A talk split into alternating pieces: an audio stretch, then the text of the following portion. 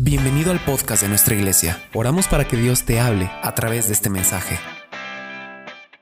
Hay cosas que usted y yo no vamos a poder lograr en nuestras fuerzas, y, pero yo creo que orando sí puede ser posible que podamos, que Dios pueda hacerlo. Yo sé que a la gente le cuesta mucho trabajo a veces comprender esto, pero es real. Jesús decía que el Padre que tenemos es como aquel juez que una mujer estaba encima de él pidiéndole justicia y el hombre, el juez, no le hacía caso, pero la mujer ahí estaba, dale y dale y dale y dale, hasta que el hombre dijo, el juez dijo, esta mujer ya me tiene enfadado, y le voy a hacer justicia para que ya no esté encima de mí. Y dice, si ese hombre siendo malo hizo justicia, ¿cuánto creen que mi Padre hará justicia a los que se la pidan? ¿Qué significa esto? Que, que yo creo que es tiempo de volver a creer en Dios y a volver a confiar en la oración. El día domingo le mencioné sobre el libro de los Hechos, cómo lo que puede provocar la oración, la historia que todos conocen, como cuando la iglesia se unió a orar, el apóstol Pedro fue liberado de una manera sobrenatural de la cárcel. Entonces, imagínense, eso no lo hizo el ungido, el ungido, el líder estaba encarcelado, imposibilitado, quienes lograron todo eso fue la iglesia. Entonces, es muy importante que, que volvamos a creer en la oración. Eh, la oración mueve la mano de Dios. De hecho, fue una frase que le pedí yo a, a los hermanos de que manejan las plataformas digitales de la iglesia y yo les dije que pues que suban, que subieran esa información y que invitaran también a la velada repito, tal vez para algunos es perder el tiempo, pero usted y yo sabemos que no es así. El apóstol Pablo decía, la, la palabra de la cruz es locura a los que se pierden, mas para nosotros es poder de Dios. ¿Qué va a cambiar a su esposa? La oración. ¿Qué va a cambiar a su esposo? La oración. ¿Qué va a cambiar a sus hijos? La oración. Y cuando decimos la oración no es propiamente la oración, sino el clamor a Dios hace que Dios actúe. Oía a un pastor que decía, la oración no, no produce nada. Y, en realidad es cierto, lo que hace la oración es, hace que Dios, que es el que hace todas las cosas, lo haga. Eh, y yo pienso que es tiempo de volver a hacerlo eh, confiando en las armas que Dios nos ha entregado. Y las armas que Dios nos ha entregado no son naturales ni son carnales, sino son espirituales, dice el apóstol Pablo a los Corintios, espirituales y poderosas en Dios para la destrucción de fortalezas. ¿Cuál es la triste realidad de muchos ministerios, incluyéndonos, que hemos dejado de usar eh, esas armas poderosas y usamos más el razonamiento, la psicología, el diálogo, y es por eso que nuestros resultados no son los esperados. No sé si me escucho. Entonces yo creo que es tiempo de volver a la oración, de volver a buscar a Dios. También entramos este sábado que viene en un periodo de ayuno. También se publicó hoy los que están inscritos eh, en el canal de nosotros, perdón, de YouTube, de, Facebook, perdón. Eh, entramos a un periodo de 21 días de ayuno. Eh, lo iniciamos este 28 de enero y lo concluimos el viernes 17 de febrero, que es el día del retiro de transformación. Así que esto es para la iglesia, hermanos, no es para... Yo le aseguro que si usted en verdad comienza a buscar a Dios, muchas cosas van a cambiar en su casa. El diablo va a tener que salir de ahí. y muchas cosas van a cambiar en su casa. Entonces no hay otra, diga el que está a su lado, no hay otra más que buscar al Señor. Él lo va a hacer. ¿Cuántos creen que Él lo va a hacer? Dios lo va a hacer. En la historia, en la Biblia hay muchas historias de, de cómo Dios defiende a los hijos de Israel. Cómo Dios los defiende y les dice eh, en los tiempos de Josafat, por ejemplo, dice, no habrá necesidad de que ustedes peleen, el Señor o Jehová peleará por vosotros. Pero quiero que ustedes mañana salgan hagan frente a sus enemigos, pero ni siquiera habrá necesidad de que ustedes peleen, porque Dios es el que les va a pelear, a librar, y Dios es el que va a pelear por vosotros. ¿Cuál es el contexto de esta historia? Que le dicen al rey Josafat, viene contra ti un ejército grande, numeroso. Y Josafat con las armas que él tenía naturales, no tenía posibilidad de hacer frente a sus enemigos. Entonces lo que hace Josafat es clamar a Dios. Y él se, se inclina y dice, Señor, venimos a ti porque viene un enemigo tan grande y nosotros no tenemos fuerza para hacerles frente. Venimos a ti para que tú nos ayudes. Y ellos, en lugar de usar sus armas naturales y decir, pues vamos a pelear hasta donde nos alcance, ellos no hacen eso, no usan las armas naturales, sino que ellos van a buscar el socorro y el refugio de Dios. Hay cosas que usted y yo no vamos a cambiar en nuestras fuerzas. Diga el que está a su lado, hay cosas que tú no vas a cambiar en tus fuerzas, ni con todos los recursos que tengas a la mano. Entendamos eso. Mire hermano, la ciencia y la medicina ha avanzado mucho. La ciencia y la medicina han avanzado mucho, por ejemplo, pero aún así la gente sigue muriendo. Mi mamá hoy está recuperada en un 95%, gracias a Dios. Pero es fecha que los médicos, los neumólogos no saben qué es lo que tienen. Y como les mencioné hace unas semanas, no es viral, no es bacteriano, no es ningún hongo, no es inmunológico. No saben por qué su saturación se bajaba. Y estamos hablando que es un grupo interdisciplinario de médicos a nivel estatal, que son los neumólogos pues, más reconocidos de aquí de la ciudad, que seguramente lo han atendido también a usted, a alguno de ustedes y no saben qué es. Pero mi mamá, gracias a Dios, por sí sola ya vuelve a saturar 90, 92. ¿Quiere que le diga qué le hicieron ahí? Pues le dieron oxígeno, medicamentos. Pero ella sigue presentando, a pesar de que su saturación está favorable, una tos que no se le quita. Y le dijimos a los médicos, sí, pero ¿por qué tiene tos? Entonces, aunque la ciencia ha avanzado, tiene límites. Hay cosas que usted y yo, con todos los recursos naturales que podamos tener, sea dinero, relaciones o lo que sea, usted no va a poder hacer nada. Y Josafat, segundo libro de las crónicas, es, tiene un problema enfrente de él, así como usted tiene un problema enfrente de usted.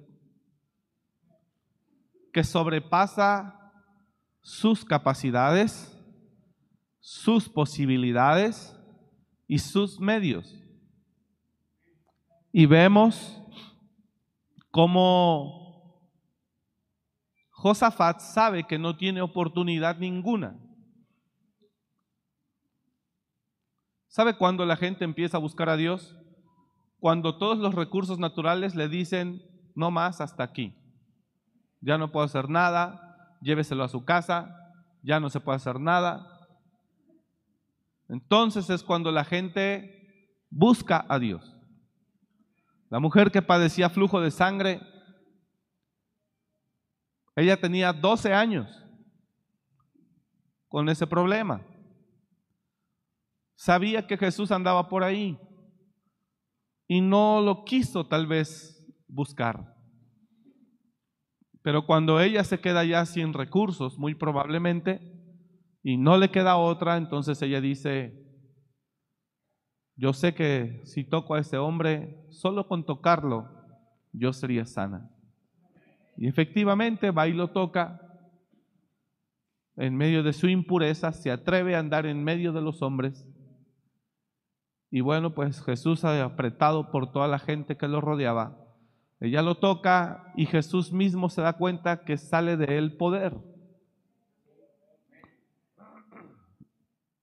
Señor, Jesús dice, alguien me tocó, Señor, venimos en medio de tanta gente, ¿cómo dices alguien me tocó? Dice, no, es que alguien me tocó diferente. Alguien me tocó con fe, porque de mí salió poder. Cuando él mira hacia abajo, ve a la mujer postrada y Jesús le dice, vete en paz, sana. Y la hemorragia cesó desde aquel tiempo. Entonces, yo sé que al intelecto humano orar, confiar en Dios y esperar en Él es una pérdida de tiempo. Pero usted y yo, los que somos hijos de Dios verdaderamente, sabemos que no es una pérdida de tiempo.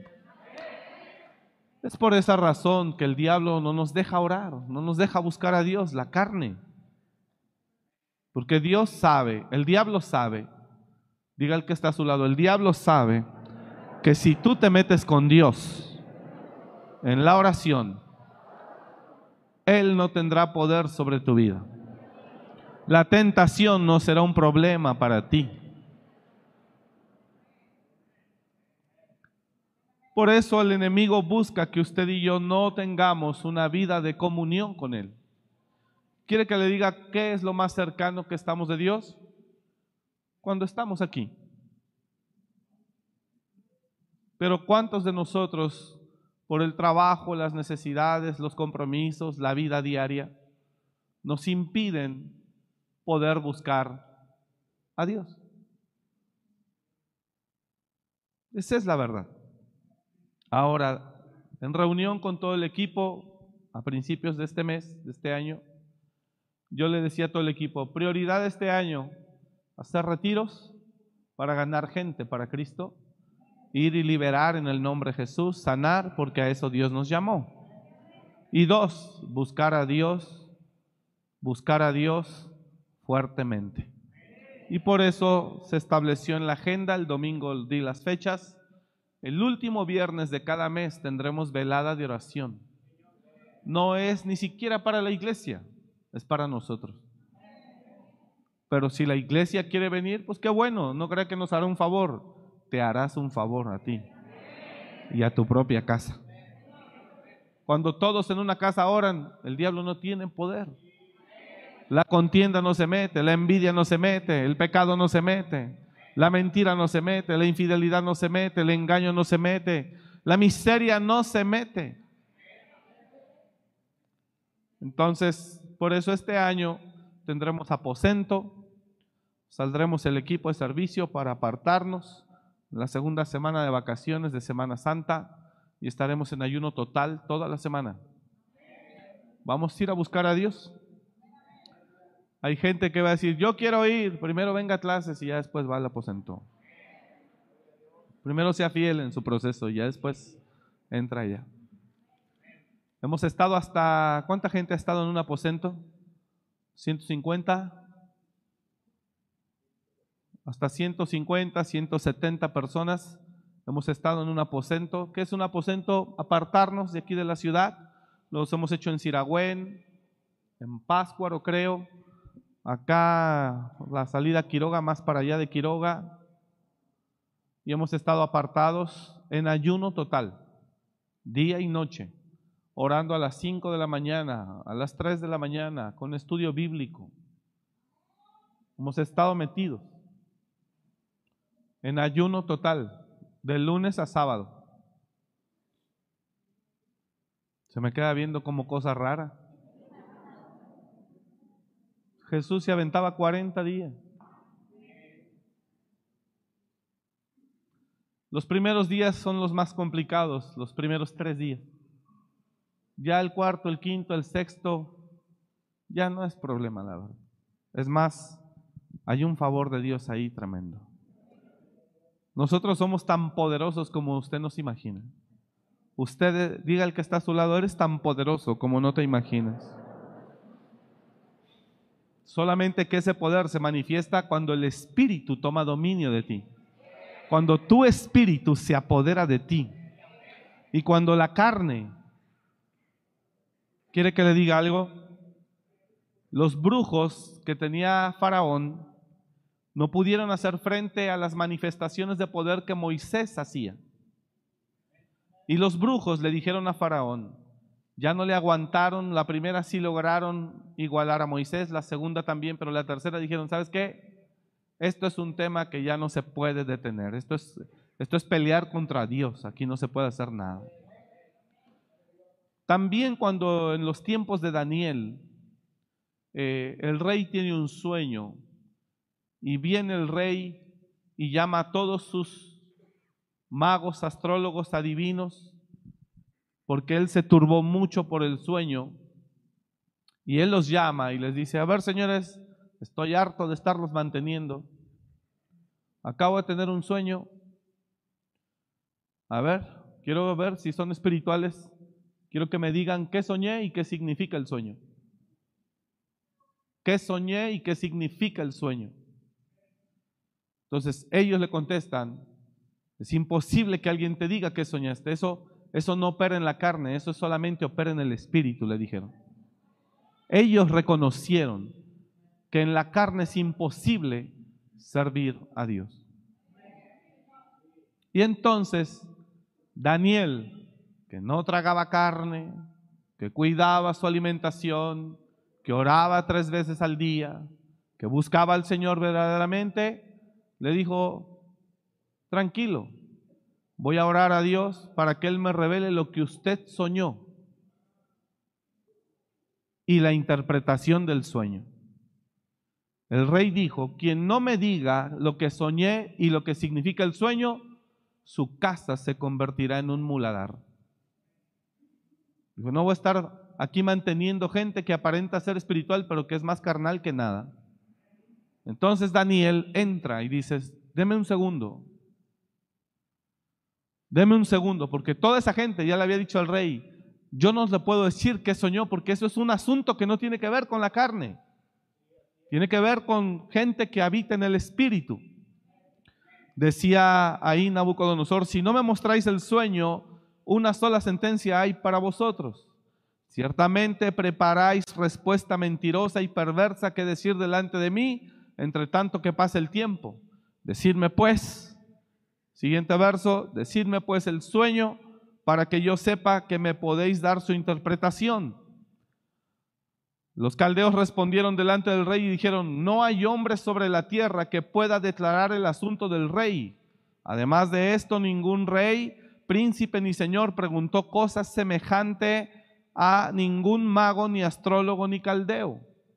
Siguiente verso, porque el asunto que el rey demanda es difícil y no hay quien lo pueda declarar al rey, salvo los dioses cuya morada no es con... Usted está lleno de dones. Diga el que está a su lado, tú estás lleno de dones. Donde ciencia, donde revelación, donde sabiduría, donde entendimiento, donde milagros, donde prodigios. Usted está lleno de dones. Óigame esto acá, por favor. Usted está lleno de dones, yo también. Pero esos dones no fluyen mientras usted habita en la carne.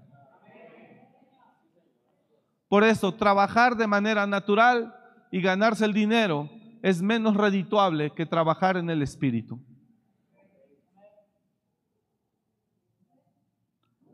Nada más que trabajar de manera natural es más fácil.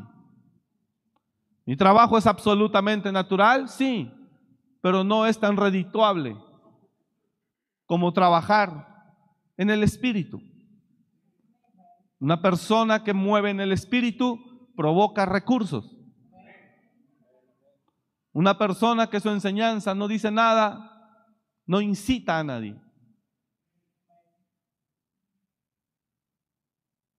Pero ¿por qué es más fácil? Eh, ¿Por qué preferimos andar en la carne? Porque es más fácil. Pero en realidad usted está lleno de dones. Dice la Biblia que Dios dio dones a los hombres, no solo a los pastores ni a los profetas. Dios dio dones a los hombres. Don de ciencia, don de sabiduría, don de revelación, don de lenguas, don de interpretación de lenguas, de sanidades. Y a unos primeramente Dios puso apóstoles, profetas, evangelistas, pastores, maestros. Y puso a los que hicieron milagros, a los que, a los que sanaban, a los enfermos, dones. Pero los dones fluyen únicamente cuando su condición espiritual es buena o es en el espíritu. ¿Y cómo yo puedo hacer que los dones fluyan? ¿Y cómo puedo yo andar en el espíritu? Tiene que bajarle a los triglicéridos espirituales. Tenemos que bajarle a la carne. El chisme, la murmuración, la envidia, los celos, la contienda, la división, la traición. ¿Usted cree que eso viene de que usted ande en el espíritu? Ay, por Dios santo, Todo eso viene de la carne. El que se siente superior a los demás no es porque sea espiritual, es porque es más carnal que nada. En fin. Mire, ahí dice, ahora bien hay diversidad de dones, pero el espíritu es el mismo. Y hay diversidad de ministerios, pero el Señor es el mismo. Siguiente verso, y hay diversidad de operaciones, pero Dios que hace todas las cosas en todos, que dice, es el mismo. Pero a cada uno le es dada la manifestación del Espíritu para provecho. ¿Qué dice? A cada uno. Pero a cada uno le es dada la manifestación del Espíritu para provecho. Siguiente verso, porque a este es dada por el Espíritu a este es dada por el Espíritu, no por la carne, por el Espíritu, palabra de sabiduría. A otro, palabra de ciencia, según el mismo Espíritu. A otro, fe, por el mismo Espíritu. En la carne es imposible que usted tenga fe, o que la fe fluya, o que la fe opere. A otro, fe, por el mismo Espíritu. A otro, dones de sanidades, por el mismo Espíritu a otro el hacer milagros, a otro profecía, a otro discernimiento de espíritus, a otro diversos géneros de lenguas y a otro interpretación de lenguas. Pero todas estas cosas las hace uno y el mismo espíritu repartiendo a cada uno en particular como él quiere. Entonces, ¿quiere que le diga qué tan lejos estamos de esa realidad? Uh. ¿Sabe qué tanto nos vino a afectar la vida en la que vivimos hoy? espantosamente.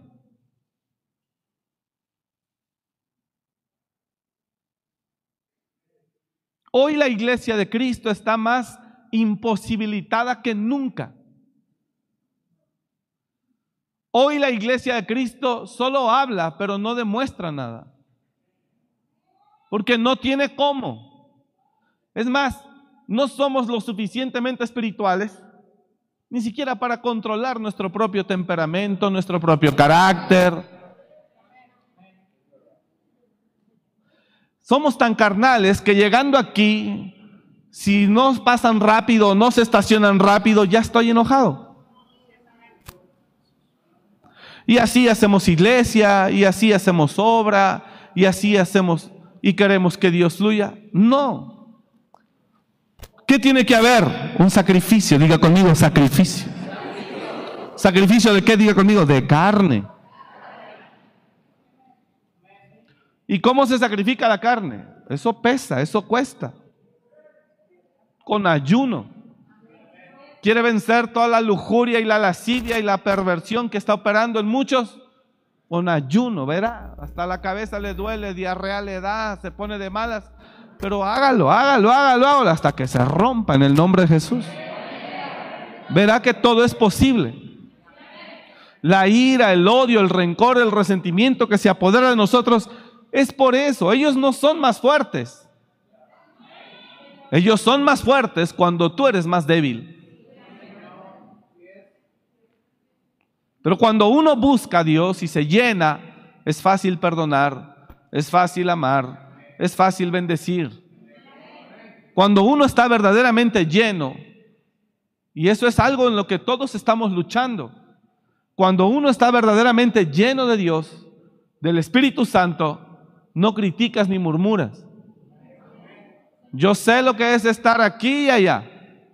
Y algunos de ustedes también. Entonces, antes de que te atrevas a hablar la abrir la boca de alguien, primero revisa en qué estado te encuentras tú.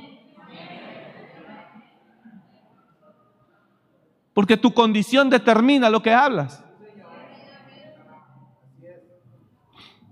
No sé si me estoy explicando. Entonces, en verdad, hermano, ¿qué buscamos este año? Ser menos carnales. Ser menos carnales. ¿Cómo lo voy a lograr? Digo amigo, con una vida de ayuno.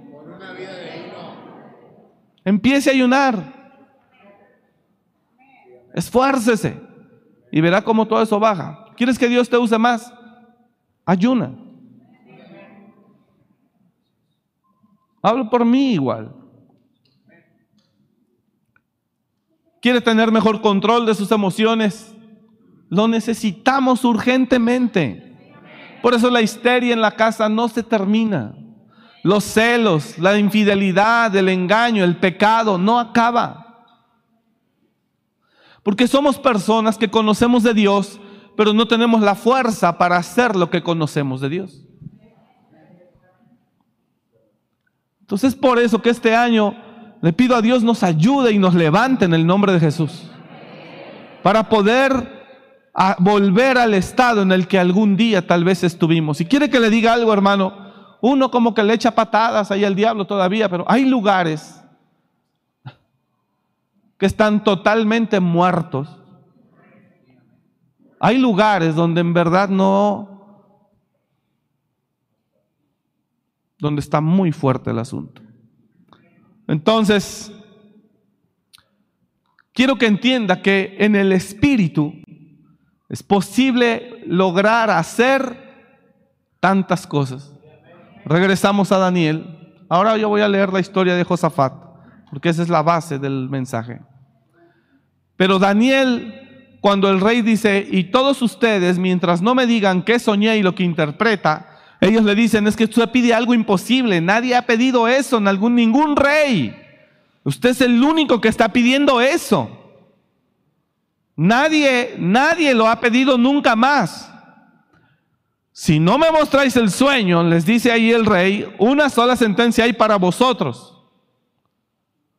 Y ya me imagino que ustedes están preparando, oiga esto, ustedes lo que están preparando es una respuesta mentirosa y perversa delante de mí. O sea, me quieren dar a tole con el dedo, hacerse pasar por los por espirituales, porque lo que quieren es no salir del palacio ni del nivel de vida que tienen a mi costilla.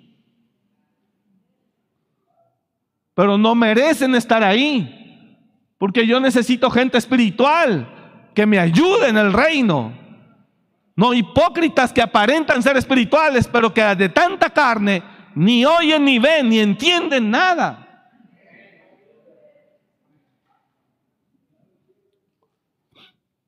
Si no me mostráis el sueño, una sola sentencia hay para vosotros, le dice. Decidme pues, verso 10. Los caldeos respondieron delante del rey y dijeron, no hay hombre sobre la tierra que pueda declarar el asunto al rey. Además de esto, ningún rey, príncipe ni señor preguntó cosa semejante a esto. A ningún mago, ni astrólogo, ni caldeo. Porque el asunto que el rey demanda es difícil.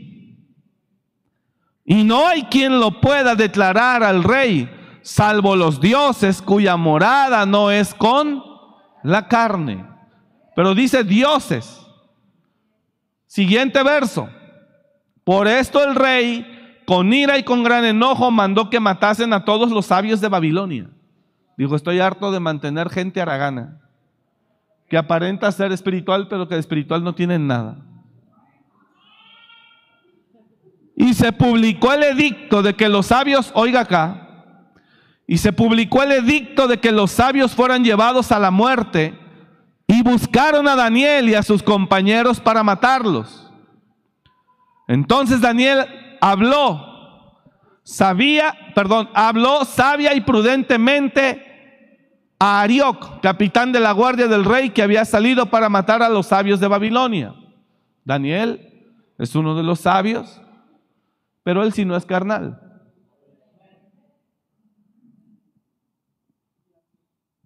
¿Quiere que le diga cómo estoy yo parado hoy aquí? Como un hombre tan necesitado de Dios.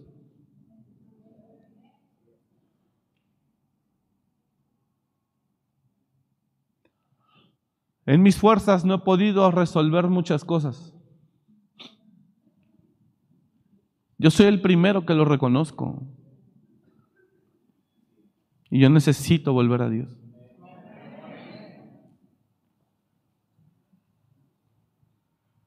Y si usted es honesto, pues por ahí andamos igual.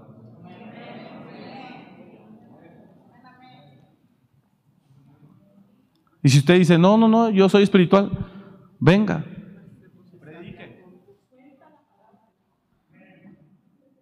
Quiero ver. Demuestre. Yo me siento y lo escucho, no tengo problema. Pero si juzga, entonces señal de que andamos igual. O si se siente superior, demuestre. Y yo soy el primero y no me da pena porque soy hombre. Y también vivo una lucha continua en la carne y en el espíritu. Soy el primero que está reconociendo, Pastor Jesús, que necesito estar lleno de Dios. Y este año lo voy a buscar con todo el corazón. Porque en mis fuerzas no he logrado nada. No he resuelto nada. Es más, todo se está saliendo de control o todo se sale de control. Las cosas van mal. Y pueden ir más mal. Y con mucho respeto en su casa no es la excepción. Y si seguimos así, oiga esto, y si seguimos así sin querer buscar a Dios y que lo oigan más pastores y más iglesias, y si seguimos así, Satanás terminará por destruir familias e iglesias enteras. Porque la iglesia que sabe lo que tiene que hacer no lo quiere hacer. ¿Sabe por qué? Porque es mejor andar en la carne. Pero sí nos encanta vivir del reino.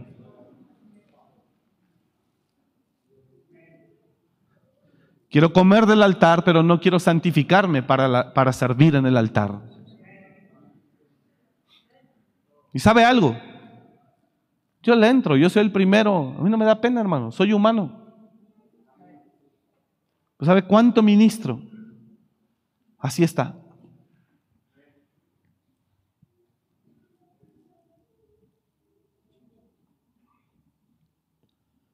Usted no lo sabe. Yo me he metido después de algún servicio que vi que no fluyó, que vi que no pasó nada. Ni digno me siento para tomar y ver el dinero que pudo haber entrado ahí.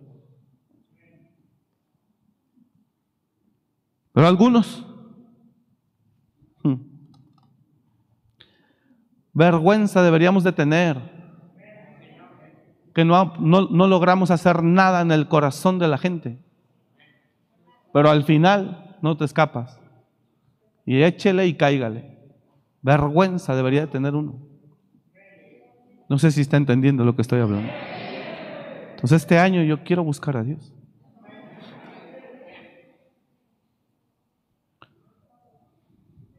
Yo necesito a Dios. Entonces Nabucodonosor David habló y dijo a Arioc, capitán del rey, entonces Daniel habló sabia y prudentemente a Arioc, capitán de la guardia del rey, que había salido para matar a los sabios de Babilonia. Habló y dijo, Arioc, capitán del rey, ¿cuál es la causa de que este dicto se publique de parte del rey tan apresuradamente? Entonces Arioc quiso saber a Daniel lo que había. Y Daniel entró y pidió al rey que le diese tiempo y que él le mostraría la interpretación del sueño. Luego se fue Daniel a su casa e hizo saber lo que había a Ananías, Misael y Azarías, sus compañeros, que son Sadrach, Mesach y Abednego. Eran los cuatro. Para que pidiesen misericordias. Pastores que estamos aquí, los que se conectan y miran eso, dejemos de hacernos los espirituales cuando usted y yo sabemos cómo andamos. ¿Qué se hace? Ni dignos seríamos de comer del altar. Y si las cosas no cambian, yo mismo me voy a retirar de aquí, me voy a ganar la vida como cualquier ser humano, pero no voy a usar a Dios.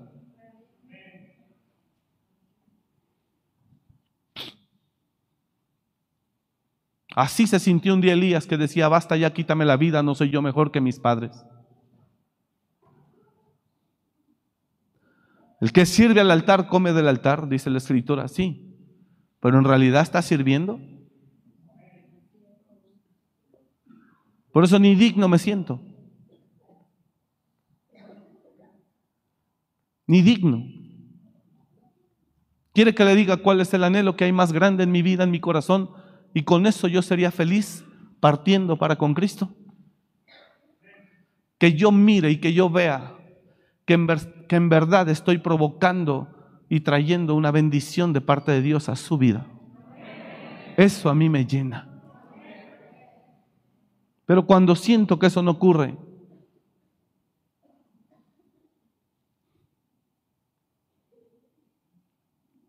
ni siquiera me siento digno de mirar las finanzas de la iglesia.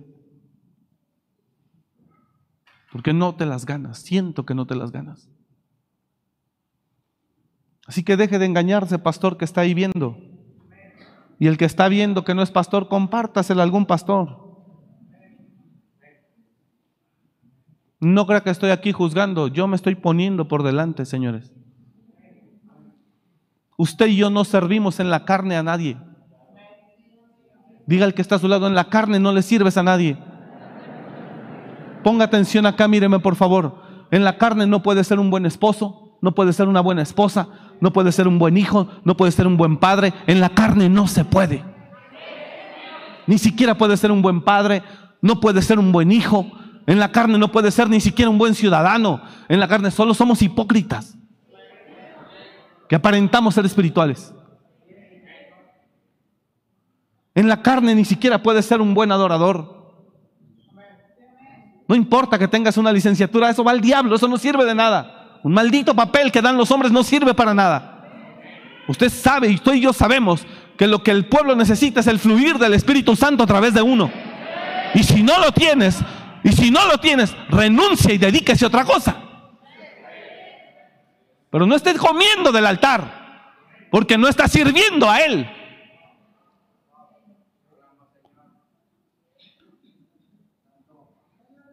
Estoy hablando aquí con sabiduría, ¿eh? Entre nosotros nomás. Privado el asunto. No hay razón de satisfacción. Entonces, ¿qué tienes que hacer? morir. ¿Morir a qué? A la carne. ¿Qué dice la escritura? De cierto os digo, si el grano de trigo no cae y muere, queda solo. Pero si muere, lleva mucho fruto. Mire lo que Daniel hace y dice, ¿cuál es la razón de este edicto tan apresuradamente que se dio? Que quieren matar a todos los sabios y No, pues es que el rey está harto de estar manteniendo flojos, carnales, huevones, está harto. Entonces tuvo un sueño y puso a la gente a trabajar. Quiero que me digan a ver si son muy espirituales, porque ganan bien, viven bien, pero no sirven para nada. Entonces el rey se hartó de mantener a esos que según eran sabios, astrólogos y adivinos, eran puros charlatanes baratos. ¿Está entendiendo? No, y vengo tranquilo hoy, hoy vengo tranquilo aquí a hablar con usted. ¿Cuánto produces? ¿Cuánto generas? ¿Y sabe por qué no generamos nada? Ah, pero sí queremos que nuestras iglesias crezcan. Si ni con Dios te metes.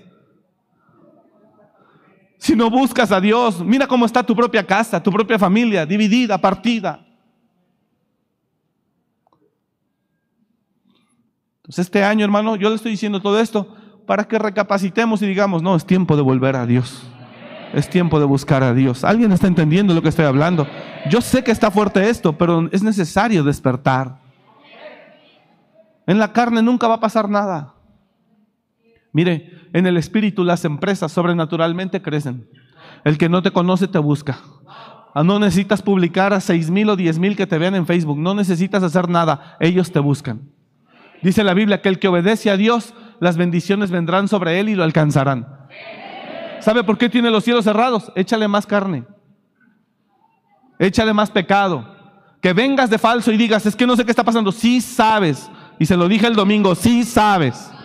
Jonás sí sabía porque era la tempestad. Diga al de al lado, sí sabes, sí sabemos, si está entendiendo lo que le estoy hablando. ¿Por qué se está yendo la gente? ¿Por qué esto? Hermano, es real.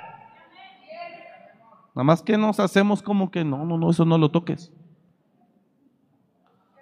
Y entonces a falta de espíritu en las iglesias, empezando por el pastor, un servidor, a falta de espíritu, entretenimiento, luces, espectáculo, emociones removidas. Pero eso no es Dios ni la iglesia. Yo me siento en mesa de junta, reunión con pastores, con equipo, con la mano así, porque yo sé cómo está la iglesia hoy. Yo sé cómo estamos hoy. Y cuando estoy solo también lo medito y lo lamento. Y en medio de esa debilidad le digo, Dios, ayúdanos, perdónanos, levántanos. ¿Sí sabe de lo que yo estoy hablando o no? Gracias. Entonces Daniel le dice al rey, dame chance. Y yo voy a, ir a orar. Le dijo a sus amigos, hey, vamos a ayunar, vamos a orar, vamos a meternos. Para que Dios nos revele lo que soñó este tipo y qué significa el sueño. Y mira, fueron espirituales y provocaron que el rey los honrara. Porque le digo que servir en la carne es menos redituable que servir en el espíritu. Cuando tú por el Espíritu eres de bendición para alguien, esa persona nace de su corazón, no necesitas pedir. Por eso digo, ¿cómo usted, pastor? No, es que sí, no sé por qué siento. Allá que está en la cámara, se atreve a pedir si sabe que no produjo nada en la gente. ¿Cómo se atreve? Vergüenza le debería de dar. No produjo nada. ¿Qué quiere? ¿Qué diablos quiere sacarle? Cuando tú eres espiritual y fluyes, y fluyes, y bendices, tampoco necesitas pedir. Solito Dios pone en el corazón de la gente. Esa es la realidad de la iglesia, que estamos lejos de eso.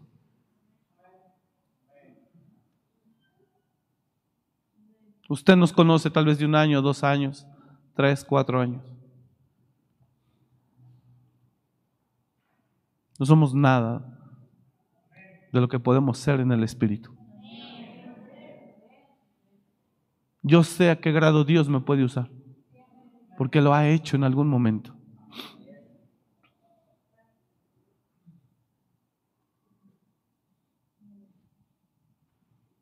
Le confieso algo personal. El domingo pasado cumplí años. Y la pastora ahí nos preparó, junto con unos hermanos que me prepararon una comida con los hermanos que ellos quisieron eh, considerar. No tengo razones para celebrar. No es necesario. Lo agradezco. Pero no existe. Agradezco a Dios un año más de vida. Que no me he enfermado físicamente, lo agradezco. Pero sabiendo todo lo que Dios puede hacer a través de uno, yo digo, estoy sin razones para celebrar. Yo estoy hablando en un sentido espiritual, ¿alguien entiende lo que estoy hablando? Porque podemos dar mucho por el Señor en el Espíritu. Por eso yo di unas palabras en toda la reunión y algunos dijeron, tan buenas las saladitas. Claro. Porque dije, hay tiempos para celebrar.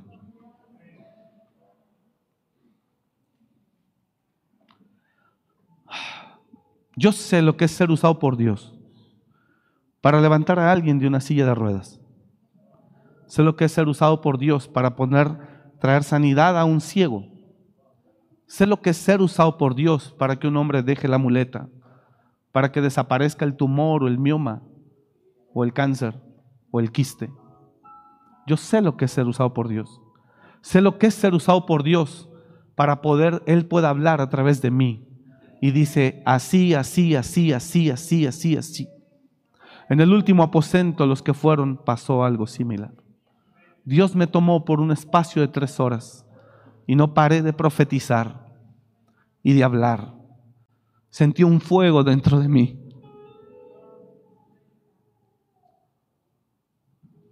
Eso es lo único que quiero.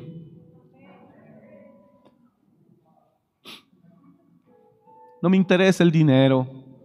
No me interesa la fama. Él sabe lo que yo quiero. Y le he dicho a solas, si no volverá a pasar, déjame ir. Déjame ir. Porque no soy digno de representarte. Solo déjame ir. Me dedicaré a trabajar, a ganarme la vida como cualquier ciudadano. Te prometo que no haré pecado, no haré nada malo. No robaré a nadie. Pero si eso no va a volver a pasar, déjame ir. Ese es mi anhelo. Si me creo no, no me interesa. Ese es mi anhelo. Pero por la carne he sido imposibilitado. ¿Sabe qué más me duele? Ver tanta necesidad, tanto adicto, tanto suicidio depresivo y yo no poder hacer nada por ellos. Porque yo sé que si yo estuviera en el Espíritu, una oración basta para hacerlo libre.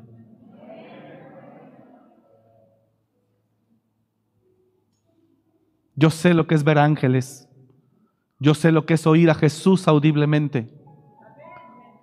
Sé lo que es tener visiones. Sé lo que es hablar con Dios. Sé lo que es oír decirme, siéntate y escribe.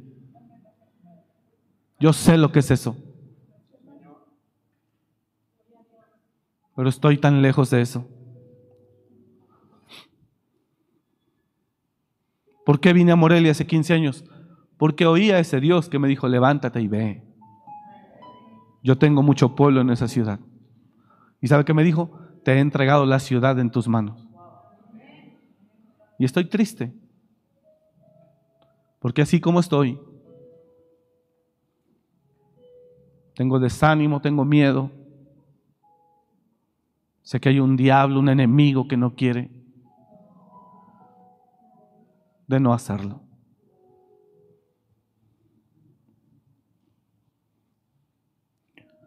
En la carne no le sirvo a nadie. Por eso no soy digno. ¿Para qué voy a agarrar un peso de ahí? Prefiero ponerme a trabajar y ganarme dinero de otra forma para sustento diario. No soy digno.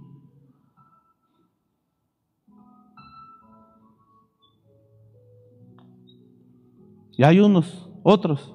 ¿Quiere que le diga algo? No servimos para nada. Pero cuando llegas a un lugar, quieres que te traten como rey, como pastor, primera fila, primer lugar. ¡Wow! Eso sí no se nos quitó. Decía mi mamá, todas las trazas de rico tienes, nomás te falta el dinero. ¿Sí entiende lo que digo o no? Soy pastor, exijo el primer lugar, la primer silla, el mejor trato, la mejor comida. ¿Y cuánto produces? ¿Y cuánto generas para Dios? Soy un ungido. ¿Un ungido? ¿Dónde está el aceite? ¿Dónde están los enfermos sanados, los cautivos liberados? Ahí se ve que eres un ungido.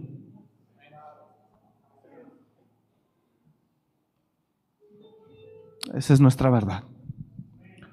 O al menos la mía. La mía sí. ¿Qué busco? Pues en medio de la debilidad, buscar este año levantarnos. Porque en verdad me interesa ser de bendición para su vida. No me interesa su dinero. Me interesa irme al Padre cuando Él me llame y decirle, Señor, no quiero morir con dinero, quiero morir con gozo. Y poderle decir, Señor, no soy el mejor, pero gracias porque pude ver que en tu misericordia extendiste tu mano para usarme. Y a raíz de eso pudimos ver enfermos sanados. ¿Qué dijo Jesús? Mira cómo dijo Jesús, Liliana. Jesús sí se paró, recio. Y dijo, el Espíritu del Señor está sobre mí. Y me ha ungido. O sea, y estoy lleno de aceite. Para dar buenas nuevas a los pobres, libertad a los cautivos, vista a los ciegos, sanar a los oprimidos. Cierra el rollo y con esa que parece soberbia, pero más bien es certeza, cierra el rollo y lo pone ahí y dice, hoy esa palabra se ha cumplido. Y todos los religiosos hipócritas dicen, ¿qué dijo? ¡Wow! Jesús cierra el rollo y se sale a las calles y empieza a demostrar que el Espíritu del Señor está sobre él. ¿Sabe cuánta lesbiana hay oculta aquí que necesita ser libre? ¿Sabe cuánto homosexual hay aquí que sabe que necesita ser libre? ¿Cree que no sabemos? ¿Sabe cuánta gente endemoniada por ocultismo, hechicería y brujería necesita ser libre? ¿Sabe cuánta persona está atada por relaciones sexuales ilícitas, fornicación y adulterio necesita ser libre? ¿Sabe cuánta? ¿Sabe cuánto perverso hay aquí?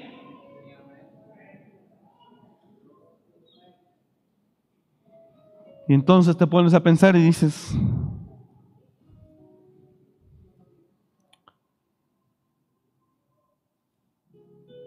Pastor, ¿qué nos está enseñando hoy? Lo mismo que Pablo un día expresó, soy un miserable. Lo que quiero hacer, no lo puedo hacer. Y lo que no debo hacer, eso hago. Fluir en el Espíritu es obligación del ministro, del que sirve. No es opción, es obligación. ¿Por qué cree que los profetas siempre vivían apartados? No vivían en medio de la gente. Jesús ah, se apartaba en lugares donde ni siquiera nadie sabía dónde moraba. Para él habitar en una comunión con el Señor. ¿Dónde le vino la revelación a Juan del Apocalipsis? Apartado en la isla de Patmos. A eso fuimos llamados. Y la iglesia, usted, también. Sé que también es difícil para usted. Porque trabaja en un taller, en una oficina, donde están los tucanes de Tijuana todo el día eh, ahí tocando, donde está la vieja chismosa, la otra seductora que pasa por los, los, pasa por los escritorios con unos taconones de 15 centímetros, enseñando todo y... ¿Usted cree que uno no se da cuenta de eso? Fui el año pasado a, ver al, secretario de Economía. Y ya me esperó allí en su oficina. Llegué a verlo. Mientras me recibía, entra una mujer a la sala de espera. Ay, Dios santo. Pues es difícil. Todo el diablo eso no lo pone. Para que tú en el espíritu no fluyas. Te obstaculiza. ¿Sí estoy hablando bien o no? O sea, es incómodo, pero es la verdad, hermano. Como dijo la chimoltrufia, no nos hagamos tarugos. Es la verdad. ¿Por qué le digo esta verdad? Porque ahora lo quiero motivar a algo. Vamos a buscar a Dios. Vamos a santificarnos lo más que podamos. Vamos a orar, vamos a ayunar, vamos a meternos con Dios para poder lograr hacer la diferencia.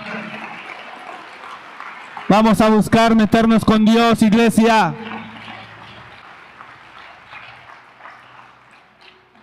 Con todo respeto, ¿de qué sirve un predicador que no produce nada más que sueño? Que su enseñanza es más pesada que... Ah.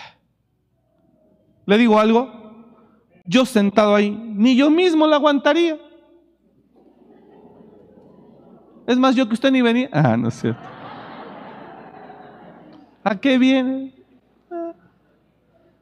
Mejor que de saber Chabelo, está mejor. ¿Todavía sale Chabelo? Ya no sale Chabelo, fíjese. Ya se murió. Ni el chavo. Y la hermana está triste porque ni el chavo sale. Vamos a buscar a Dios. Sí se puede. Dame la historia de Daniel, por favor, aquí. Deme la historia de Daniel. Mire, Daniel fue y se metió. Diga conmigo, fue y se metió con Dios. Diga conmigo, sometió la carne. Y el cielo le habló. Tú necesitas esa revelación para que puedas conquistar la tierra donde Dios te ha puesto. Usted necesita ese fluir espiritual para que la gente diga, wow, este es diferente. No es como los otros dinereros que nada más están viendo cómo friegan a uno. Este es diferente. Este habla como quien tiene autoridad. Este, este no es igual a los demás. Este es, hay algo en él que se mueve. Este es diferente. Es que solamente canta, toca y algo ocurre. Mire, una vez estuvimos en un, con, en un congreso, una iglesia, y estaban tocando un grupo. La verdad, los bendecimos, pero no pasó nada, eran puros gritos, pero no pasaba nada. Puros gritos, estaban cante y cante, grite y grite, pero no se sentía nada. Terminan ellos y entra un hombre llamado Miguel Casina. Los que tienen más de 20 años de cristianos saben quién es. Miguel Casina, Pastor Nicolás. Que entra el hombre con tres compañeros de él tocando el saxofón, y tocando el piano. Fue impresionante eso. En cinco minutos estábamos todos de rodillas. Se nota el aceite. ¿Sí, sí entiende lo que yo estoy hablando o no? Se nota la santidad, se nota la pureza, se nota el vaso. Solo se metió el apóstol de la casa dice, Miguelito, acompáñanos por favor para despedir. Y él sube y empieza a tocar. Y la atmósfera cambia inmediatamente. Se siente como los ángeles descienden. Y dicen los ángeles, abran paso a su majestad.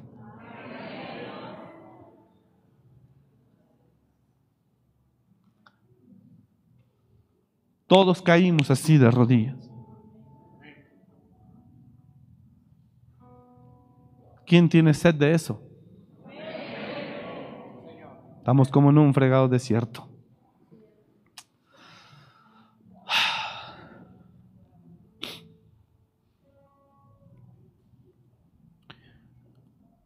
Por favor, le quiero pedir un favor.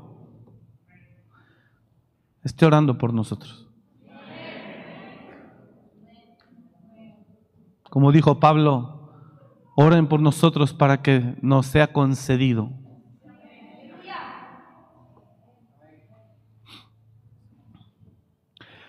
Yo tengo invitación para hacerme convertirme en un hombre de negocios, hermano. No es lo que quiero. Eso no me llena. Porque sé que no nací para eso.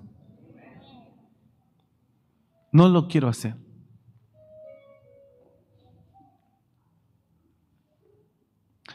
Y, llega tan fácil. Yo no sé si Dios me está probando. Pero llega tan fácil la posibilidad de adquirir un recurso. Ayer un amigo empresario me dice, Omar, tengo estas monedas de oro, unos centenarios. ¿Sabes quién los quiera? Dije, no sé, déjaselo comento a algún amigo, a ver si le interesan. ¿Cuánto quieres? Tanto. Eran de su papá, solo que el Señor murió y se los dejó a, su hijo y su hijo los necesita vender. ¿Está bien? Le hablo a un amigo de Querétaro, es un empresario minero, tiene mucho dinero. Dije, hola Adolfo, menciono el nombre, no lo conocen. Eh, tengo estos centenarios, ¿te interesan? ¿Cuántos? Tanto. ¿En cuánto? Tanto. Dice, sí, yo me quedo con ellos. Solamente así, sin yo invertir nada, solo por relaciones.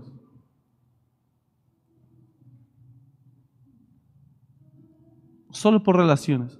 Me dice, te los doy en tanto a ti, tú muévelos en lo que tú quieras. A este se los ofrezco en tanto. Y me dice que sí. Y yo tengo ahí ya, sin meter nada, sin hacer nada,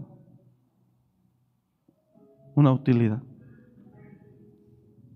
Importante.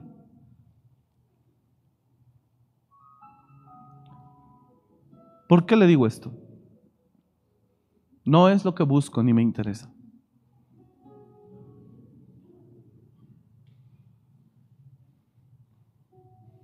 No es lo que busco. Dios sabe lo que yo quiero. Pero el diablo también. Por eso no quiere.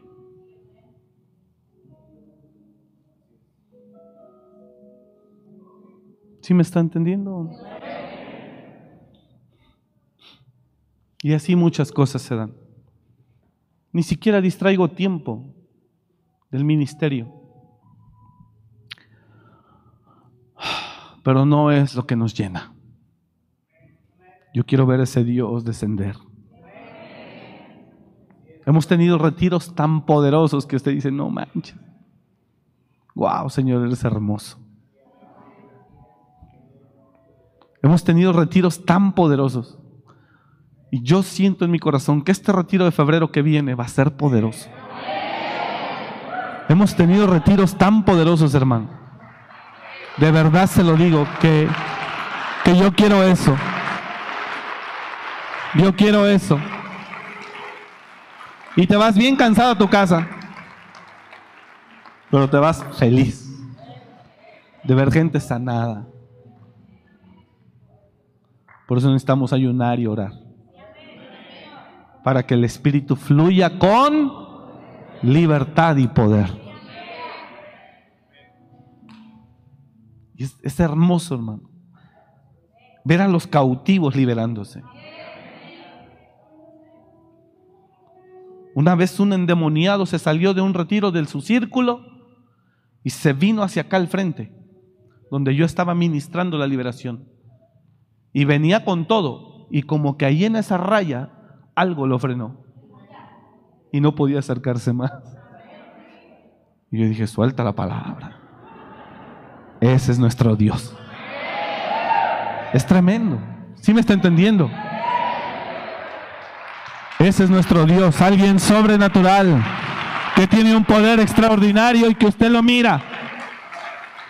Y ver eso, no sabe cómo lo llena. Ver la gloria de Dios es hermoso. Y no sabe cómo lo llena. Y cuando tú ves esa gloria, tú no quieres nada del mundo, tú solo con comer y vestir cuando estás contento. No tienes afanes, no tienes ansiedades, no tienes ambiciones, pero como quiera no te falta nada. Porque eso Dios lo añade. Porque valemos más que los pájaros.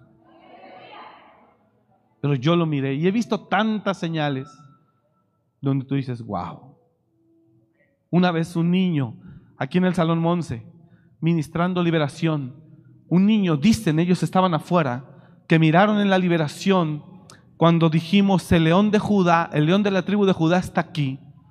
Dice un niño que estaba tocado por Dios, que vio descender una bola de fuego, aquí donde estábamos, y que cuando tocó el piso se convirtió en un león. Y dice el niño que el león rugió y salieron despavoridas como sombras oscuras.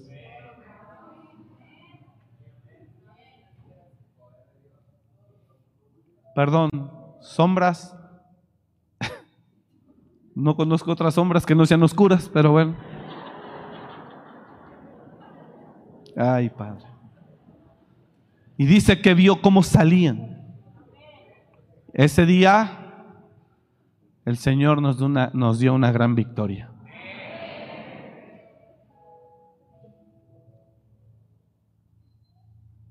Hemos visto cosas. Wow. Y anhelamos volver.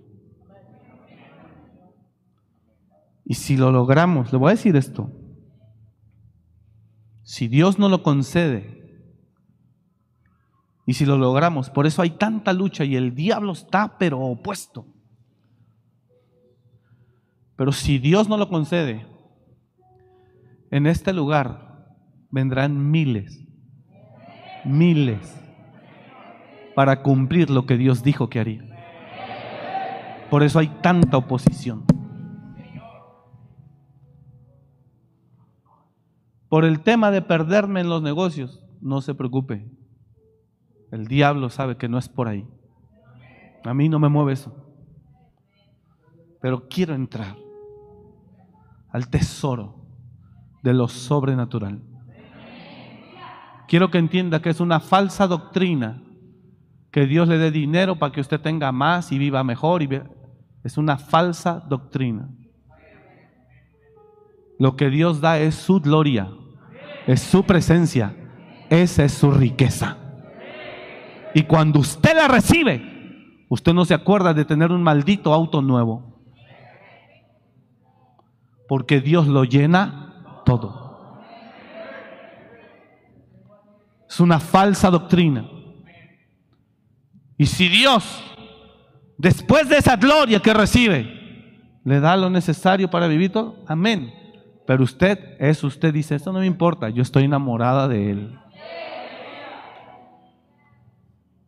Tanta vanidad, tanta ambición, tanto materialismo. Se ha llenado la casa del Señor.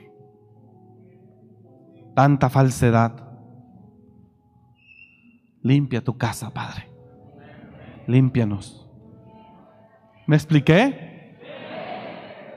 Ayune y verá como el diablo huye de su casa. Diga al de al lado, ayuna y verá como, verás como el diablo huye de tu casa. Ayuna y verás como el diablo huye de tu familia. Ayuna y verás junto con los suyos, ayuna y verá como Dios se glorifica ahí en su casa. El pecado se va en el nombre de Jesús. Ayune y verá cómo Dios obra. Ayune y verá cómo los cielos se abren. Ayune y verá cómo la gloria desciende. Ayune y verá cómo la miseria se va. Ayune y verá cómo la pobreza se va en el nombre de Jesús. Vamos a echarle. Vamos a echarle, hermano. Ayuna y verá cómo la miseria se va, la pobreza, la escasez, la enfermedad, la contienda, la división, el pecado. Vamos a echarle. Termino. Ni siquiera le leí de Josafat. Iba de Daniel estaba dando un apoyo nada más. Entonces el secreto, un verso atrás, 18, ya terminó ya. Luego se fue Daniel a su casa después de haberles dicho a sus amigos. Luego se fue Daniel a su casa e hizo saber lo que había Ananías, a Misael y a Sarías con sus compañeros, para que pidiesen misericordias del Dios del cielo sobre este misterio, a fin de que Daniel y sus compañeros no pereciesen con los otros sabios de Babilonia. Entonces el secreto fue revelado a Daniel en visión de noche, por lo cual bendijo Daniel al Dios del cielo. Mire qué hermoso Dios. Vino y le dijo a Daniel, el rey soñó esto. Soñó más esto, más esto, más esto, más esto. ¡Pum! Daniel se levanta victorioso.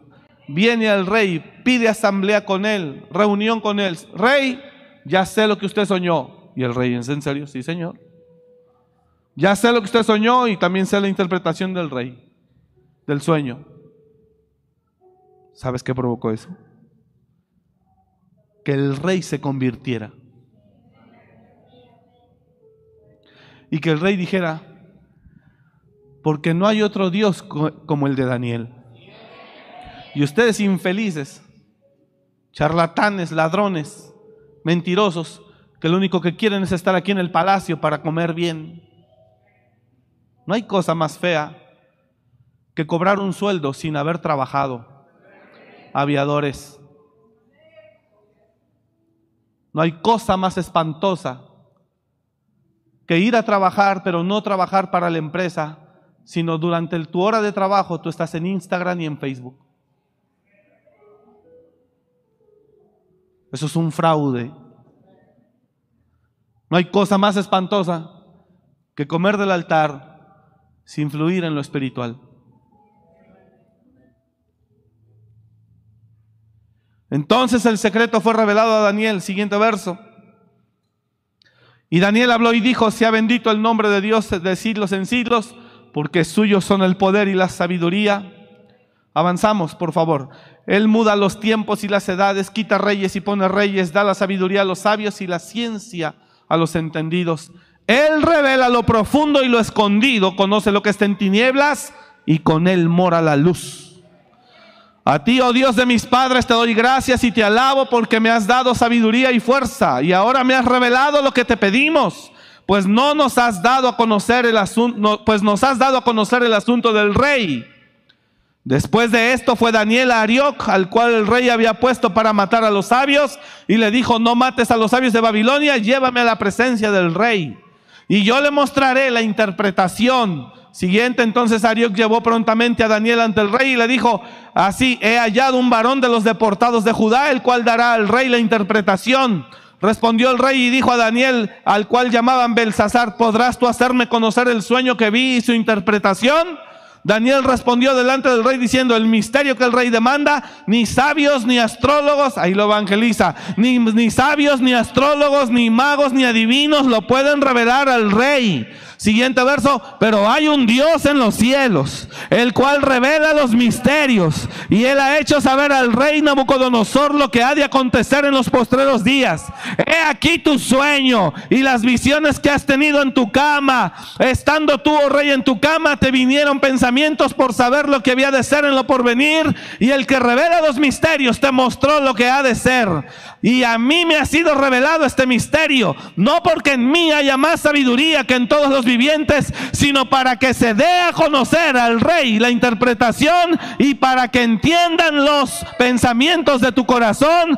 Ah, tú, oh rey, veías y he aquí una gran imagen. Esta imagen era muy grande y cuya gloria era muy sublime. Estaba en pie delante de ti y su aspecto era terrible. Avanzamos. La cabeza de esta imagen era de oro fino, su pecho y sus brazos de plata su vientre y sus muslos de bronce. Y le empieza a revelar todo. Sus piernas de hierro, sus, sus pies de parte de hierro y en parte de barro cocido. Estabas mirando hasta que una piedra fue cortada, no con mano, hirió la imagen en sus pies de hierro y de barro cocido y los deshizo. Entonces fueron desmenuzados también el hierro, el barro cocido, el bronce, la plata y el oro, y fueron como tamo de las ceras del verano, y se los llevó el viento sin que de ellos quedara rastro, rastro alguno. Mas la piedra que hirió a la imagen fue hecha, fue hecha un gran monte que llenó toda la tierra. Este es el sueño, también la interpretación de él diremos en presencia del rey. Tú, oh rey, eres rey de reyes, porque el Dios del cielo te ha dado reino, poder, fuerza y majestad. Y donde quiera que habitan hijos de hombres, bestias del campo y aves del cielo, Él los ha entregado en tu mano y te ha dado el dominio sobre todo. Tú eres aquella cabeza de oro. Y después de ti se levantará otro reino inferior al tuyo. Y luego un tercer reino de bronce, el cual dominará sobre toda la tierra. El cuarto reino será fuerte como hierro. Y como el hierro desmenuza y rompe todas las cosas, desmenuzará y quebrantará todo. Y lo que viste de los pies y los dedos en parte de barro cocido de alfarero y en parte de hierro. ¿Quién puede revelar todo eso? Cuando yo vine a Cristo y Dios me llama, le dije, yo quiero que tú me uses. No quiero aprender teología. Yo quiero que tú me uses.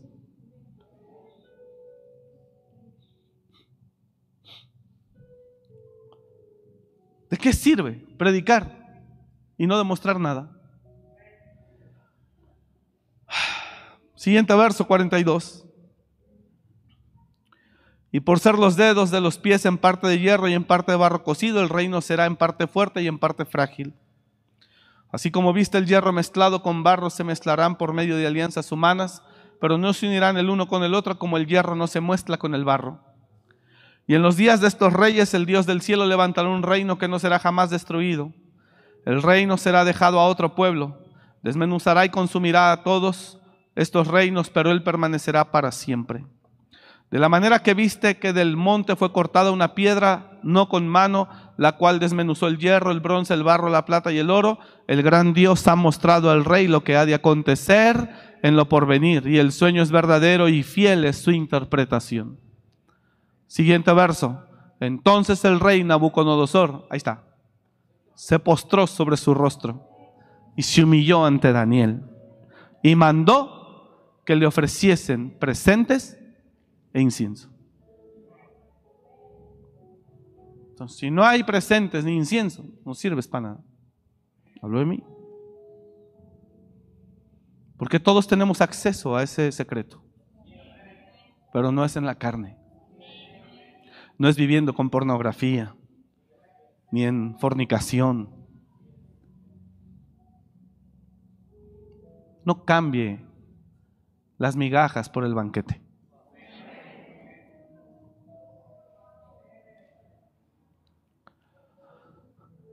Siguiente verso. El rey habló a Daniel y dijo, ciertamente el Dios vuestro es Dios de dioses y Señor de los reyes y el que revela los misterios, pues pudiste revelar este misterio. Entonces el rey engrandeció a Daniel y le dio muchos honores y grandes dones y le hizo gobernador de toda la provincia de Babilonia y jefe supremo de todos los sabios de Babilonia. ¿Qué habrá hecho cuando Daniel quedó al frente de todos los, de todos los sabios? Uno les libró la vida. Y cuando Daniel queda al frente de ellos como autoridad, ¿sabes qué hizo? Les cambió la dieta. Los puso en ayuno. Les apagó el maldito Netflix y les quitó los datos para que no vieran redes sociales. Los levantó diario a las 6 de la mañana a buscar a Dios.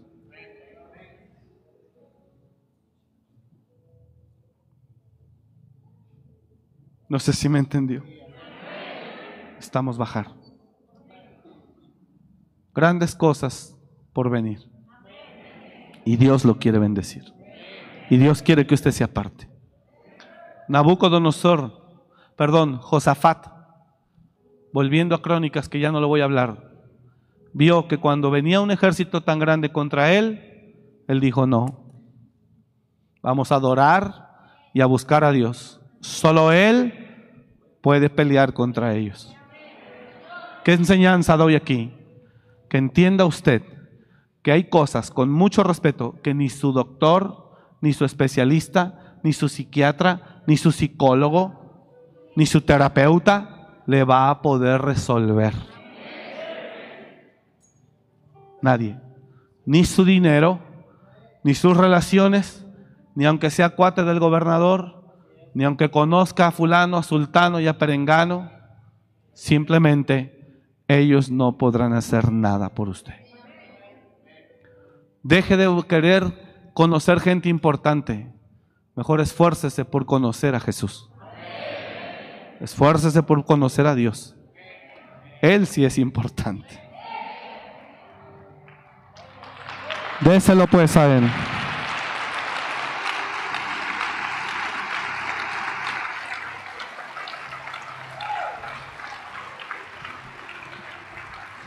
Póngase de pie, por favor. El domingo, con... no, a lo mejor el viernes continuamos con la historia de Josafat. Obviamente no habrá pura prédica, vamos a tener tiempos de intercesión, de alabanza, de adoración y vamos a pasar aquí a interceder pastores, líderes, todos. Y al final, antes de entregar el ayuno, de ofrecer el ayuno, perdón, nos vamos a echar una concha con un café. Con esa concha y ese café nos vamos a despedir de la carne. Le vas a decir adiós y no vuelves más. ¿Sí está entendiendo o no? Vamos a mandar a hacer mil panes de dulce y a tomar café para todo el que llegue. Pero eso ya va a ser como a las 5 de la mañana para que desayune. El ayuno lo empezamos a las 6 en punto. No, no es cierto. Vamos a estar aquí en velada de oración. Va a ser un tiempo en familia de alegría y de gozo y de buscar a nuestro Dios. Esa es nuestra gloria. Nosotros no queremos nada del mundo, queremos a nuestro Dios. Amén. Padre, permítenos encontrarte este año 2023. Te abro la puerta de mi vida, de mi corazón, dígale a Jesús. Perdona mis pecados mis iniquidades, mis maldades. Sé mi Salvador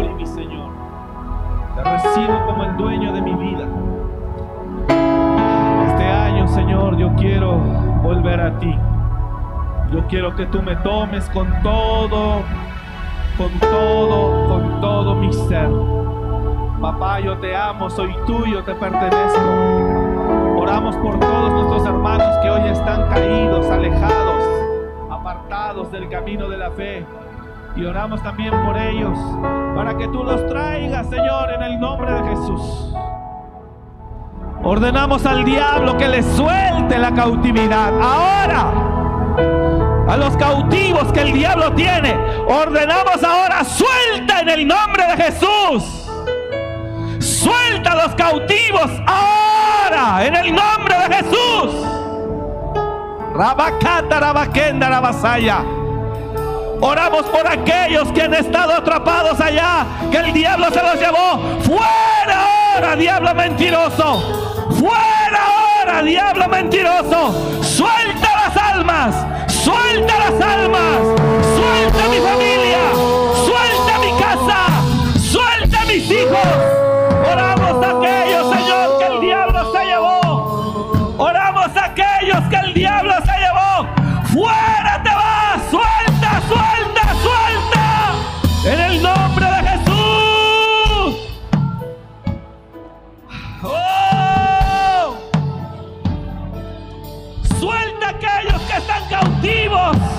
A la fornicación, al adulterio, a la pornografía. Fuera,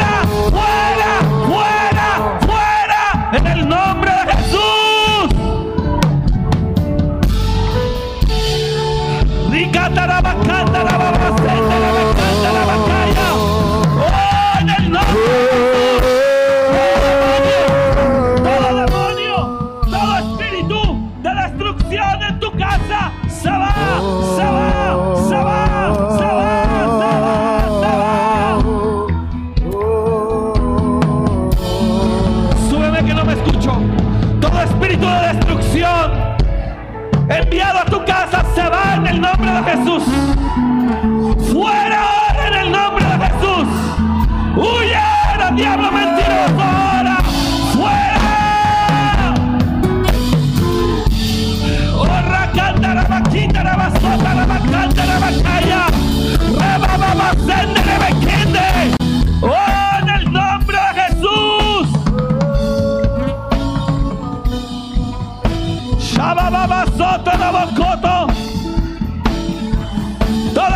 brujería se quebranta, toda brujería se quebranta, toda obra del diablo se deshace, toda obra del diablo se deshace.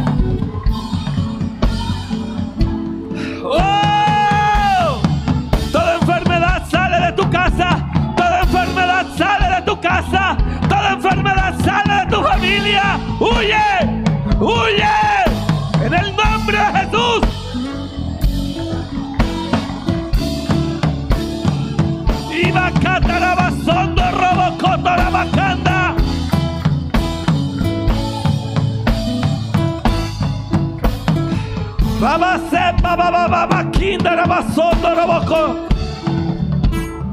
En el nombre de Jesús.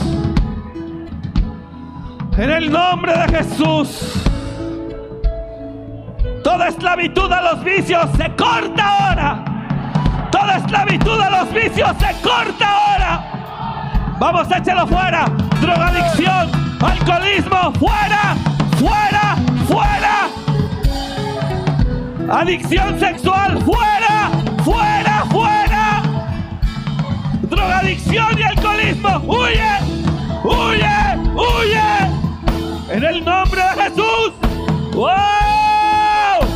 ¡Wow! ¡Oh! ¡Canta raba, canta raba, kia, raba, baba, baba! ¡Shaba, baba, soto, robo, coto!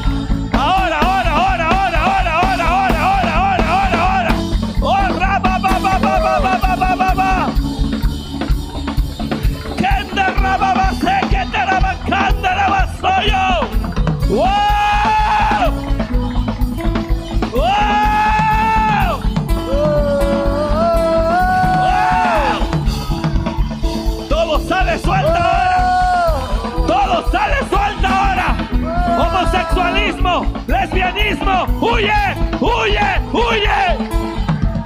Riba cándara masiva, cándara basótoro. Oh, yes, yes, yes, yes, yes.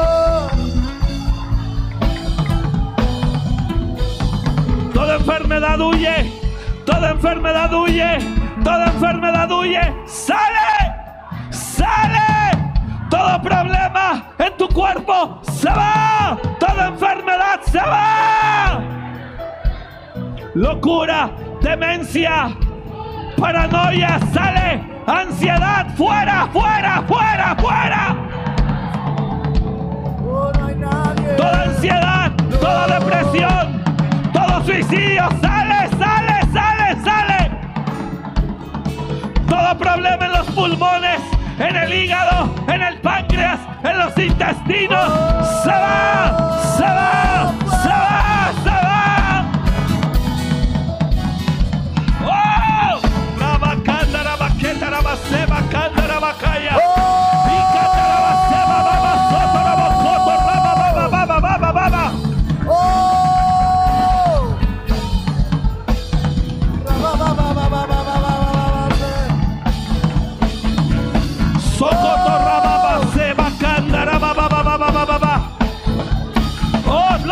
glória, glória, glória, glória, glória, glória. Seba cataraba, semba, babá, Oh, mais, mais, mais, glória, glória, glória, glória. Uau! Ricataraba, quitaraba,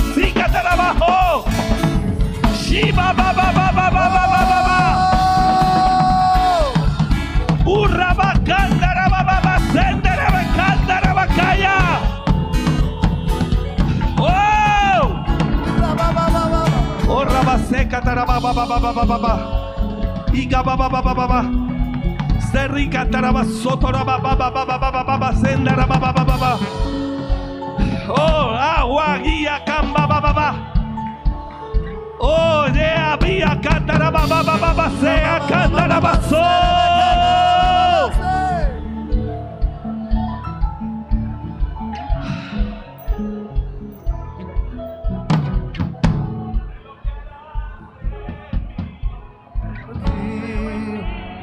Jesús,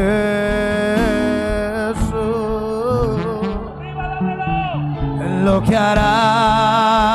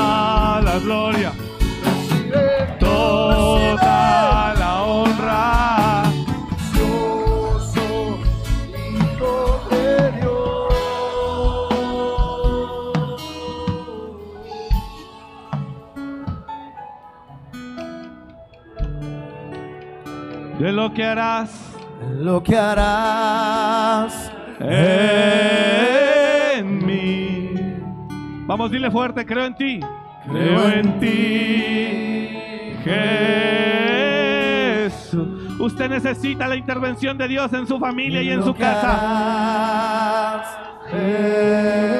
Usted necesita la intervención de Dios en su casa. No hay de otra. No hay de otra. El único que puede hacer las cosas es Él. Recibe toda la gloria, recibe toda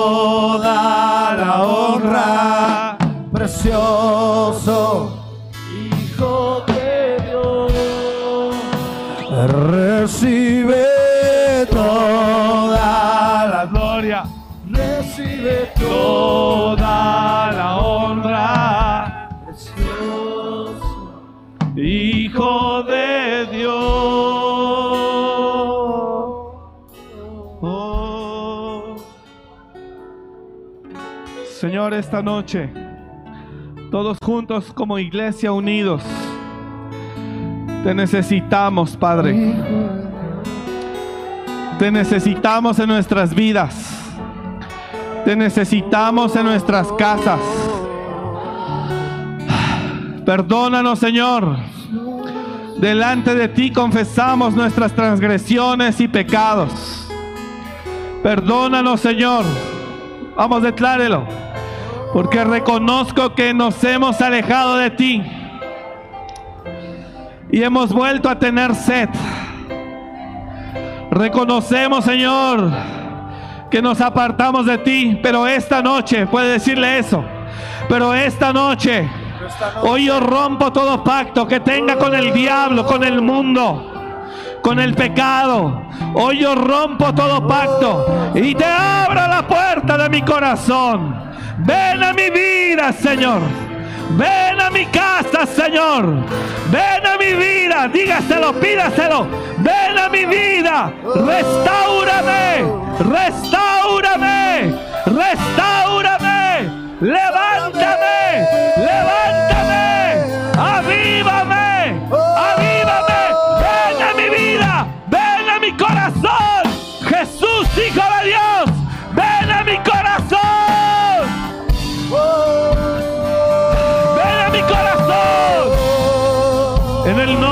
Jesús. Y sé el Señor de mi vida. Dígale Él. Y sé el Señor de mi vida. Todo el mundo dígale, te recibo como mi Señor y mi Salvador una vez más. Sé el Señor de mi vida, oh Padre, te lo pido en el nombre de Jesús. Entra en mi casa, entra en mi familia, entra en mis hijos. Entra en mi hogar, dígaselo, entra en mi hogar. Señor, te abro la puerta de mi corazón y de mi casa. Entra en mi hogar. Sé el Señor de mi casa. Sé el Señor de mi familia. Sé el Señor de mi casa. Entra, entra, entra. En el nombre de Jesús te lo pedimos. Porque estamos convencidos que solo tú lo puedes hacer. Gracias Señor. Gracias Padre. Este año Señor te buscaremos y caminaremos Señor. Ayúdanos, dígale Él, ayúdame Señor a vencer toda tentación que se presente delante de mí. Dame la fuerza. Quiero agradarte. Quiero guardarme para ti. Quiero honrarte. Quiero ser limpio. Quiero ser puro. Quiero ser santo delante de ti. Ayúdame. Santifícame. En el nombre de Jesús. Gracias Señor. Gracias Padre. Te bendecimos en esta noche. Gracias Señor. Te alabamos y te damos la gloria. Gracias, dele gracias. Padre, hoy es el último miércoles de este año, de este mes, perdón, de este primer mes. Este es el último miércoles de este primer mes, Padre, sí.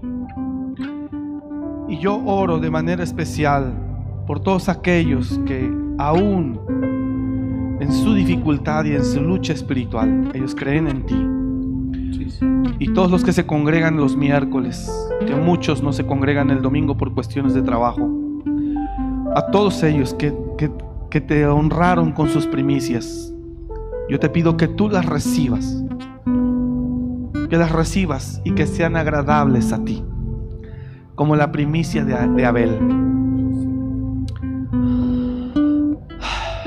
Y que por esa primicia tú, a todos los que están aquí que lo hicieron, tú los honres, papá, los bendigas.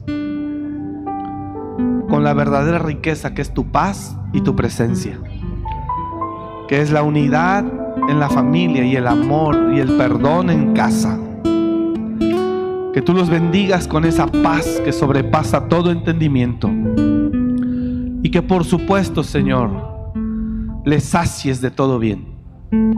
A todos los que hoy, el domingo lo haremos por los que vienen el domingo que lo hicieron, pero hoy a todos los que te, te dieron primicia, Señor, bendíceles y sé propicio a ellos, porque ellos con fe y con gratitud y por amor a ti lo hicieron. Bendíceles por favor.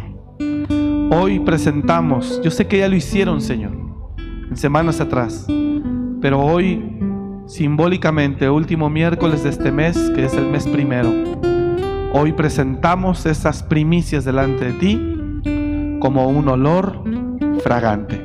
Pásame un ofrendero, por favor. Hoy las presentamos, Padre. Solo es simbólico, nada más. Yo sé que usted ya lo hizo, los que lo hicieron hace 15, 10, 20, eso no importa. Hoy yo como sacerdote, Señor, somos testigos de la fidelidad y el amor de tu iglesia para contigo. Y yo hoy presento esas primicias delante de ti. Recíbelas, Señor. Recíbelas, Señor, Sí, Padre, recibe. para que tú te agrades de ellas. A los que lo hicieron eh, por eh, a las cuentas de la iglesia, tú los conoces a ellos, pero yo hoy simbólicamente te las presentamos delante de ti. Y declaramos que esa primicia hará que tú ensanches su territorio. Hará, Señor, que tu paz gobierne sus hogares y que el diablo no tenga poder. Esas primicias harán que la verdadera riqueza que viene de lo alto llegue a sus manos, llegue a sus vidas, que es la unidad familiar, el amor entre hermanos, entre familia, el amor entre padres e hijos, Sí. El amor entre esposos, que la verdadera paz, la sanidad y la restauración venga a sus vidas. Hoy las presentamos como sacerdote y ministro tuyo. Yo las presento por todo este pueblo. En el nombre de Jesús de Nazaret. Recíbelas y sé que tú sanarás su tierra, perdonarás sus pecados y tú habitarás en medio de ellos. Hoy las presentamos delante de ti, Señor, simbólicamente, para que tú, Señor, les bendigas y les multipliques, y que todo lo que ellos emprendan prospere. Declaro cielos abiertos sobre ellos, puertas abiertas, oportunidades, y les darás el discernimiento para que las aprovechen, para que las entiendan, porque grandes cosas tú harás por tu pueblo. Gracias, Padre. Recíbelas en el nombre de Jesús. Gracias, Señor. Bendecimos tu nombre por todas las ofrendas, Señor, que tú nos das, las bendiciones que tú nos das y las ofrendas que tu pueblo te da. Recíbelas también y bendíceles. A los que siempre son fieles, que aunque no se les comente o se les diga que ellos lo son contigo, en sus diezmos, en sus ofrendas, en sus primicias. Por favor, papá, sé propicio a ellos. Gracias por tu fidelidad y gracias por tu amor. En el nombre de Jesús. Amén. Que Dios le bendiga mucho. Gracias por venir. Y lo esperamos el día viernes a las 7. Bendiciones. Gracias por escuchar este mensaje. Comparte y suscríbete. Para más información de nuestro ministerio visita www.amoryrestauracionmorelia.org.